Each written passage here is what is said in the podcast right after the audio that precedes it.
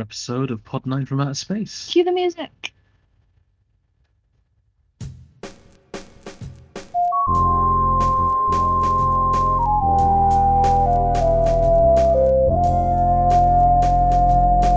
So, you chose today, didn't you? I did. What did we watch? Well, we were going to watch James Taunt, which we ended up feeling wasn't appropriate because it was more of a spy spoof, and it was bad, not good, bad. Yeah, the thing was, because we exclude anything that's supposed to be bad as opposed to the phoned in or accidental train wreck. So instead, I went for a different Eurospy film, which was called Secret Agent Fireball. What I like about the title is that the actual... So this was a French-Italian co-production, and the French and Italian titles are basically just kind of Our Man in Belgium, that kind of fairly standard spy film title. Apparently that wasn't good enough for the US release. Oh. They want more balls. They did, though. Because the reason that they changed the name to something bally was because its release was at a similar time to the James Bond film Thunderball. So they were trying to cash in on that. Oh, you mean British James Taunt? I do. That is beautiful. Absolutely beautiful. So what you end up with is this, frankly, very poor knockoff of James Bond with just a tenth of the budget. So you get mostly, you got a bit of helicopter action. Where the hell are the beats? Yeah. There was The Secret Rendezvous. There was Here's Your Gadgets. Mm-hmm. There was a car chase. There was sexual harassment. So much sexual harassment in that place. Beats. Yeah. So the guy that played the star, whose surname was Fleming, which I actually quite liked. Yes. The main character was Richard Harrison, not to be confused with Richard Harris. No. A man who turned down fistful of dollars. He was in the first spaghetti western that Morricone scored, but I guess he decided he didn't want to do that and said, hey, you should hire this guy Eastwood. Well, he had no idea they were going to turn out to be good. I suppose not. But even so, apparently he liked to say that recommending Eastwood was his greatest contribution to cinema. Hard to argue. Yeah, having seen his IMDb, I'm inclined to agree. Mm. Richard Harris was also got involved in Italian cinema, but decided to work with Antonioni instead. He did the good stuff. Yeah, in Red Desert, which is markedly different. So if you're stuck between watching, if there's only two films on your shelf, and one is Secret Agent Fireball, and the other one is Red Desert, probably go with Red Desert. Less happens, but it means more. Yeah. Anywho, he's also Agent 077. Oh yes, I love Agent 077. Yeah. And also, there was an agent who had been killed on the same mission called James Clark. Like, it's very obvious that they're just trying to cash in on Bond. They are. There were lots of films made by the Italian film industry, probably churned out in the 60s, like with actual 007s. Well, yeah, it has its own genre in, doesn't it? Like Eurospy, the whole sort of we're gonna do Bond, but it's not Bond, but look, it might be Bond. Yeah, I believe United Artists and Eon had to step in at one point and say, you know, copyright law actually exists. It's not a vague suggestion that you might like to go with. Don't use 007 again. because we have that. That's our thing. We know you've seen the films. Although, to be fair, they took that from Elizabeth I's Spymaster, who used 007, because he was very sort of Tudor version of astrology was like his big thing. Mm. So he chose 7 because of angels, and then just stuck 2 zeros in front of it, basically. Yeah. And that's why James Bond is 007. So the only reason that Eon, the Fleming estate, and United Artists avoided the lawsuit themselves is because Mercury was in retrograde and John Dee, hiding out in a cave somewhere, decided against it. I have heard that. Yeah. Fun bit of film trivia for you. So there isn't, honestly... I couldn't find that much interesting trivia about this one. The music was definitely interesting. As a guy who worked with some of the greats, like he worked with Morricone and Nino Rota, to name the 2 most prominent ones, as well as working on with Fellini on Amarcord and other things. So he was like the sound of Italian cinema, basically. Yeah, he's been connected to all sorts. He did some work as a kind of musical like director, I guess, picking some tracks and things like that in Godfather, I believe, which is impressive. Mm.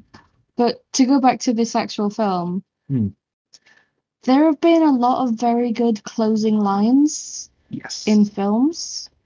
I'm thinking particularly of Clue, the movie. I was thinking Casablanca, but Clue's better. So, like you need a good closing line in your film. You do. And this one is no exception. You make a perfect radio transmitter, darling. Yeah. And then they kiss.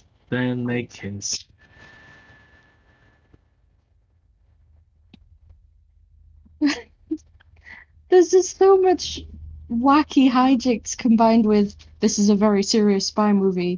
Like at one point he distracts some guards by somehow he got a string onto the handbrake handle of this car. I don't know how he would have done that without being seen by the guards. Mm. But then he hides in the bushes and pulls the string and the car rolls away and they have to chase it. It does. It's very goofy. Incredibly goofy. It's a goofy movie. No, Goofy Movie was better. Yeah, it was. It had better songs.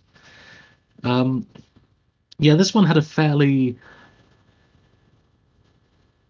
You know, it did the right spy movie musical things, but you're right about the tonal shift, because while hitting a lot of the Bond things, the kind of presentation of a lot of it didn't necessarily feel hugely Bondy. You know? Oh God, no. Because Bond is like... He's smooth. Yeah, and there's a lot more kind of... I'm sneaking around this very unrealistic supervillain base and stuff like that. But this felt, much more low-key, much more actually, here's the Soviets, here's everything there. Yeah, because they were hiding out in an abandoned villa, which looked very... Like, if you've ever seen something like Medici, it's very... Like, I think it, since it was filmed in Italy, it probably actually is an abandoned villa. Yeah.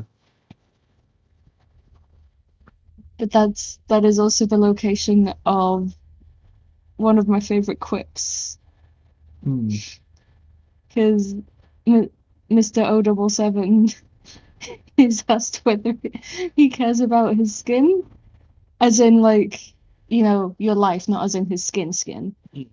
He says, of course, but I'm renting it to my country. Yeah. It's just such a powerful line. Mm. I don't know, I wasn't that into the film, just that one line, I was like, okay, you get some points for that. Yeah. Because, on the whole, the dialogue is not good. No, and I don't think it's just because of the sort of language barrier thing, because it seems to have been done in English, and Harrison, English is his first language. Yeah. There are some definite flubs. Some flubbers, shall we say. Some flubbers? Like what? People talking, starting the conversation, being like, yes, I will start talking. Oh, yeah, he actually comes...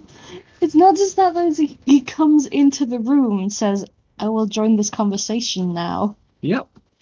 Normal. Perfectly normal way of introducing yourself. That's my theory, that guy... I'm just calling that guy because I can't remember his name. I don't think he got a name. He's not the henchman. Mr. Hench.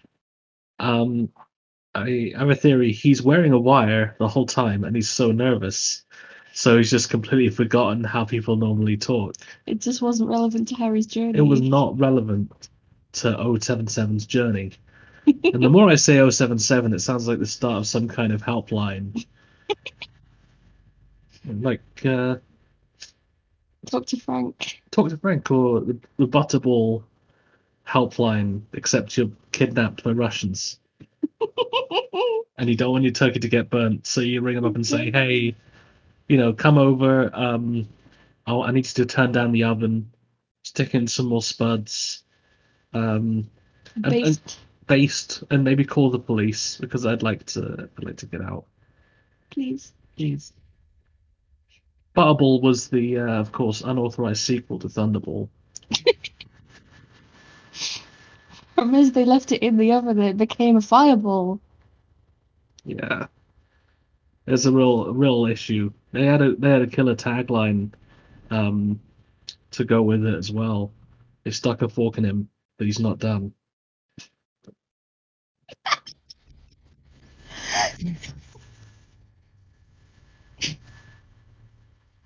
Okay.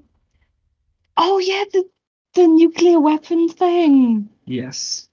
The fact that we learn very near to the end that this microfilm that they've been after is it code to help build a nuclear bomb? And the Russians and the French. Well, I think it's the French who are helping the Americans against the Russians. Yeah. Both want to get hold of it. No idea where it's come from in the first place. Santed. But then the last scene, it's like, oh, by the way, we're getting this code back from China because we don't want to change the balance of the Cold War. Nope. Because I feel like at this point China would have been firmly on the Russian side. Mayhap. But in this reality,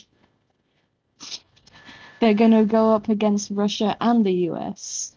So we've got to stop them getting H-bombs. Yeah, like, while there's definitely been Sino-Soviet tensions over the middle of the 20th century, this is an inaccurate look at geopolitics. Shame on you, Secret Agent Fireball. For shame. I mean, I think that's right. Anyway, I'm mostly remembering the project I did on Trumanism when I was 15. Well, if only the creators of Secret Agent Fireball had read that. Or anything. To be fair, I'm pretty sure they read at least one James Bond. Yeah, they read one James Bond and half of Tinker Tailor. The back half. Which does explain why they're terrible at setup, and then things start getting good. Yeah, it's not especially great setup. We did learn a lesson from this film, because we like to learn lessons. We do like to learn lessons. We learned that if you shoot someone in the leg and leave them for dead, they're probably gonna come and get you. Yeah, this isn't the Civil War. People have actual medicine. They're like, oh yeah, I've gangrened him. He's gone. Don't leave people for dead unless you've checked they actually are dead, at which point you're just leaving a body. That's the message in a lot of films, gotta say. Pretty much every action film. Yeah. It's just family's important. Rescue all the ladies. Which he does do. He rescues like 3 or 4 ladies. Yeah, so many ladies get rescued. And they all have the same haircut because it's 1965. Yeah. And yeah, don't leave people for dead. Those are the things we learned. Oh, also that if you drive into a fuel tank, it will go boom. It do go boom. Although considering tropes, it could have easily been that the car would have exploded whatever he'd driven into. Yeah. But, you know, if there's a fuel tank blocking your way in the middle of the road, I don't know why it was there, but maybe question something and don't just drive into it. I'm sure they questioned a lot in their final moments. Mostly, why am I on fire? Yeah. Yeah, it does feel like it's the kind of situation where if you hit some soap, a pile of leaves, some crickets, an egg, it's going to explode. To be fair, if you run over an egg, the egg will explode, just not in a fireball. Are you sure? I mean, I've never run over an egg. Well then. But I have thrown them. Well. It's a different situation, isn't it? Is it? It's all blunt force. Or is it the compression between the tyre and the road that's the issue? Yeah, it's the compression. If you want to know the truth, you must compress. What? I did. That could have been a line from this film, let's be honest. Yeah. I mean, there was some interrogation scenes. True, but they mostly involve tie someone to a chair and slap them so hard that their wig visibly shifts. Ooh. That was an odd moment. I thought it was her real hair, and then it wasn't. Or it was her real hair, which they hit so hard, her real hair flew off as an item. Didn't fly off. Oh, it's not ready to leave the nest. No, it's a fledgling. Okay. Next time, need to give it some worms. Get some up in there. So, what was your favorite gadget? Because I know what mine was. I really like an assassin's in the cafe and had a pipe, and then brought a little thing out of it, and it was like a pipe dart shooter. The pipe gun? That was also my favourite. It was incredibly daft, but it was also the most Bond thing in the whole film. It's very good. I thought, oh, that's fun. It's like I got a little radio transmitter because it looked like an aerial. Yeah, I thought it was a camera. Like that would be the right level of, okay, yeah, that's the kind of thing that I can imagine secret agents actually using in real life, because that's the kind of thing they did. It's they mostly figured out ways to get small cameras and recording devices into well, stuff. Yeah, this is why microfilms are in every spy thing at this point. Yeah, it's just, I mean, basically it was all about efficient packing for them. They were, you know, if espionage didn't work out, they could always do removals. Well, you know, we're creeping up on Tetris. Sort of time-wise. I feel like we're always creeping up on Tetris. When we're not, Tetris is creeping up on us. Yeah. That's how life goes. I'm glad we're on the same page with the pipe. That was the best part of the film. That was the best part. It was also the first scene. It was the first scene. So, where do you think this film goes on the camp scale? I'd say it's pretty damn camp. Where does that scale go up to? It goes up to Glastonbury. Ah. Because there's nothing camper than Field of Tents. That is true. I was also thinking Hi-de-Hi. I mean, that's a pretty camp show about a camp. Mm. I don't think it's quite at Hi-de-Hi levels. Maybe it's half of that. Hi-de-Hi. Hide. Just hide. Hide. Hide from this film. Hide, because the spies will get you. With their tiny blowpipes. Their tiny pipes in pipes. The pipe pipe. The pipe pipe. Beware the pipe pipe. Beware it, or it shall be your undoing. If you appreciate us teaching you about the pipe pipe, you can support us at... I'm going to double check what it is. You can just edit that bit, right? No. The computer's being slow. Oh. I know it's Ko-fi, I just don't remember what it's / I should have bookmarked it. I'm sorry. Oh no. Dash, isn't it? Oh yeah. There we go. If you appreciate learning about the pipe pipe and the dangers of eggs, you can support us at ko-fi.com/pod9. Help us to buy a pipe pipe. Yes. And with the money we raise, we will get a pipe pipe and learn what happens when you compress an egg. No. What are you doing with the pipe pipe? Oh. Oh, I've been hit with the pipe pipe. What you don't know is up my sleeve is a pipe pipe pipe. I've got as many as I need. And more. Oh no, they won't stop coming. Oh. Oh no, it's made another one of itself. It's pipes all the way down. It's the pipe continuum. Help me. Help. The pipes. Help me.